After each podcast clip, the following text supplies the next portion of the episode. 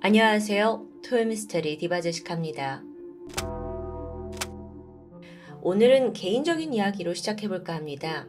얼마 전 아주 오랜만에 미국 LA에 다녀왔습니다. 여기에서 한국으로 치면 이마트, 그러니까 타겟이라는 마트가 하나 있는데 거기서 수영복이 세일하길래 하나 샀거든요. 그걸 셀프 계산대에 가져가서 계산을 했고 또 타겟에 그 빨간 로고가 찍힌 비닐봉지에 넣는 순간 소름이 돋았어요. 정확히 이 장면과 행동이 꿈에서 봤던 장면이었기 때문입니다. 그때 제가 사실 꿈을 꾸면서도 아, 미국에 안 간 지 오래됐는데 타겟에서 뭘 사는 꿈도 이게 꿈으로 나오네 싶었거든요. 여러분 이런 걸 예지몽이라고 할까요? 아니면 그냥 개꿈이 우연히 들어맞은 걸까요? 오늘의 주제는 꿈, 그 중에서도 예지몽입니다.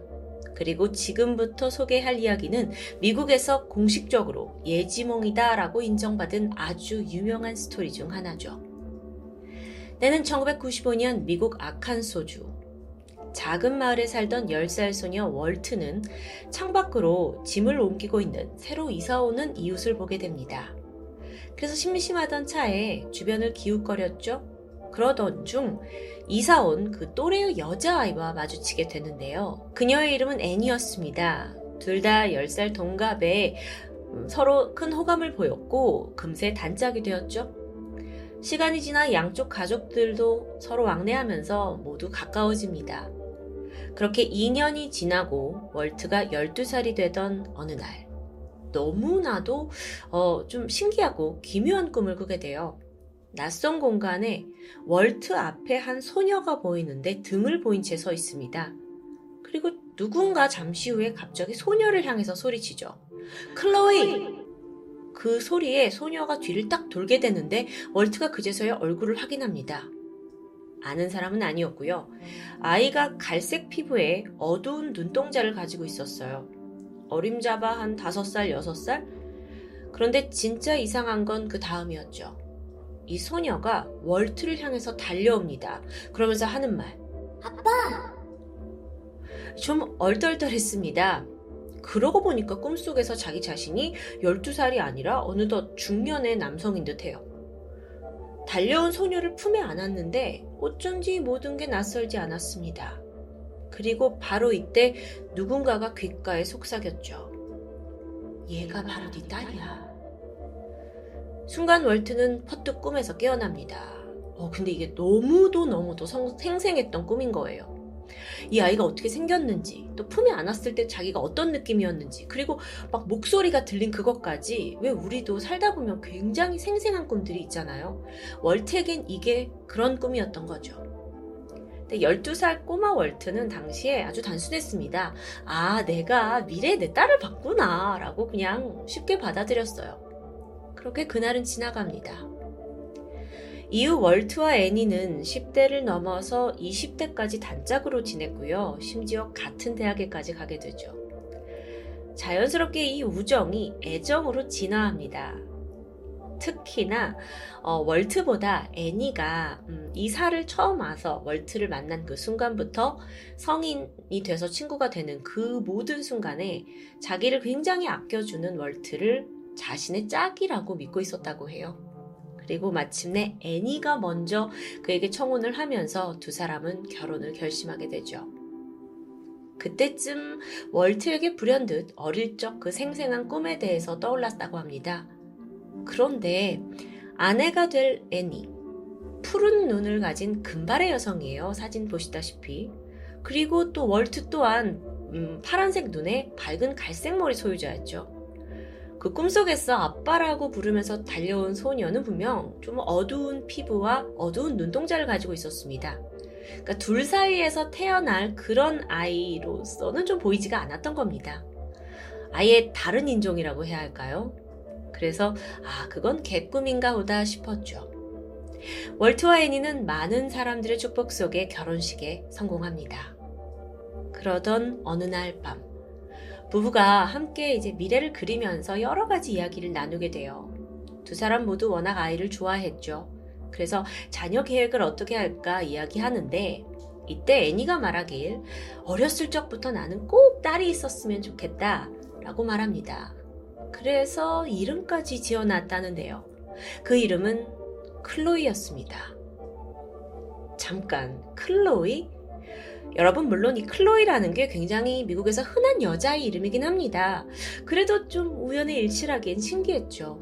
그래서 월트가 아내에게 어린 시절 자기가 꾼 그 꿈 이야기를 해주게 되는데요. 애니는 그냥 가볍게 듣고 넘겼습니다. 뭐, 그래, 우리가 천생연분이 될 그런 사람인가 봐 하면서 뭐, 이제 딸을 낳으면 우리 클로이로 이름을 짓자 라고 약속을 하게 돼요. 그런데, 안타깝게도 부부는 임신이 되지 않아서 꽤 오랜 시간 난항을 겪었습니다. 이름이 유명한 불임 병원을 찾아가서 다양한 시도를 하게 돼요. 하지만 임신이 매번 실패를 했고 또 의사들 또한 아니 신체적으로는 두 사람 다 별 문제가 없는 것 같다. 좀 더 기다려보자 라는 소견입니다. 그렇게 아이를 기다린 지 처음엔 몇 달, 그러더니 그게 몇 년으로 늘어나게 되죠. 이러면 부부가 다 지쳐갑니다. 결국 결혼 4년 차에 애니가 어려운 제안을 하게 되는데 입양이었죠. 쉽지 않은 결정인데요. 특히나 월트가 많이 망설였습니다. 하지만 이 임신 시도가 계속 실패하면서 부부 관계 역시 어긋나기 시작해요. 결국 월트는 애니와 또 자신을 위해 이 입양을 받아들이기로 합니다. 그러면서 이 부부의 이야기를 담은 영상을 하나 제작하게 돼요. 우리 부부가 어떤 사람들이고 어떤 성격인지 또 왜 입양을 선택하게 됐는지 등등을 진솔하게 담아냈고 그걸 또 입양 기관에 각각 보내면서 어떤 답이 오기를 기다린 거죠. 얼마 후에 회신이 왔습니다. 한 기관이 임신 중인 미혼모를 소개해 줬는데요. 그녀가 곧 태어날 아이를 입양할 생각이었죠. 마침 이 부부의 영상을 받고 큰 감명을 받았다고 합니다. 그래서 직접 만나보기를 희망한다는 요청이에요. 그렇게 월트와 애니는 한 걸음에 캔자스주에 있는 위치타로 향하게 되죠. 먼 길을 운전해서 입양 기관에 도착해서 이제 설레어 하면서 미혼모를 기다리게 되는데 문이 열리면서 임산부가 들어왔죠. 그런데 순간 월트는 온몸에 소름이 돋았습니다. 그 이유는 앨리슨이라는 이 미혼모의 얼굴이 어릴 적 꿈에서 봤던 클로이와 너무도 닮아 있었기 때문이에요. 심지어 클로이가 어른이 되면 저런 모습이 아닐까라는 생각이 즉각 들 정도였다고 하는데요. 그렇게 앨리슨과 월트, 애니 부부가 마주 앉아서 입양에 관한 자세한 이야기를 나누게 됩니다.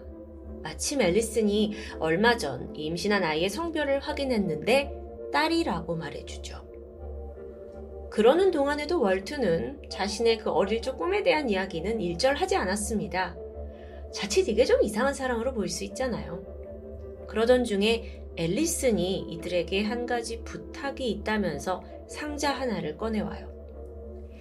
내가 만약 이 아이를 입양 보내면 직접 키울 순 없겠지만 이름만큼은 꼭 지어주고 싶다면서 상자를 열어보니 갓난한 아이의 베넷 저고리, 거기에 이름이 수놓아져 있습니다.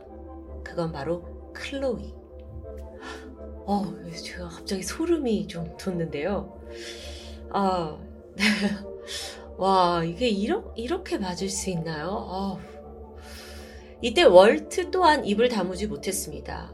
그리고 거기서 참지 않고 사실은 내가 어릴 적 꿈을 꿨는데 하면서 지난 이야기들을 모두 털어놓게 되죠.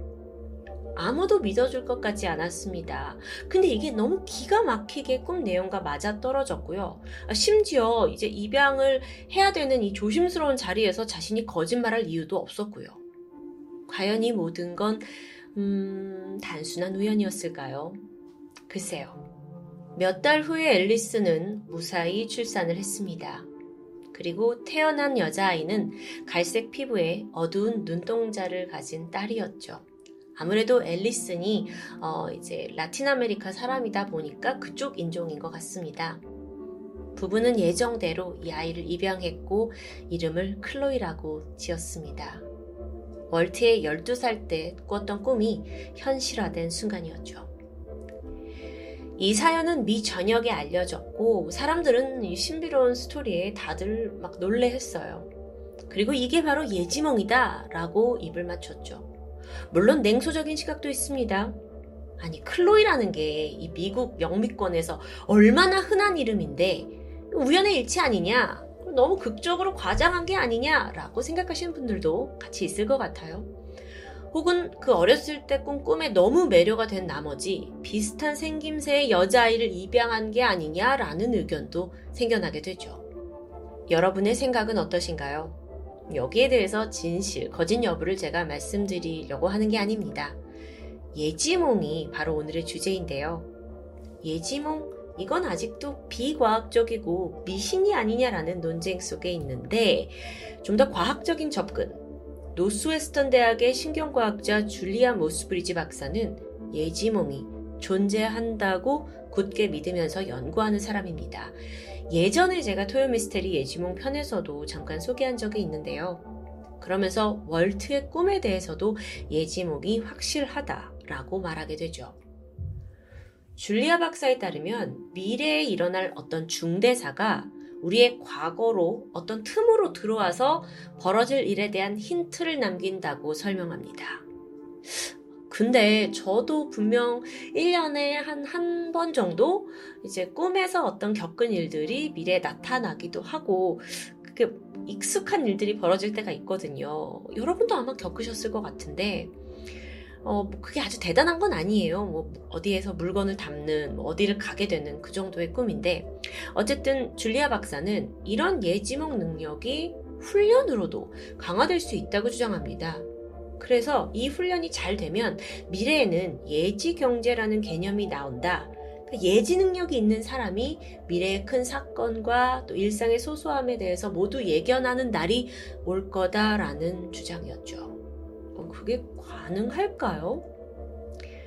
우리의 뇌가 과학적으로 설명할 수 없는 미래를 보는 어마어마한 능력을 펼칠 수도 있다는 건데, 여러분, 실제로 저는 이제 숫자적인 통계를 좋아하는데, 실제로 세계 인구의 약 15%에서 30%가 예지몽을 경험한 적이 있다라고 말했습니다.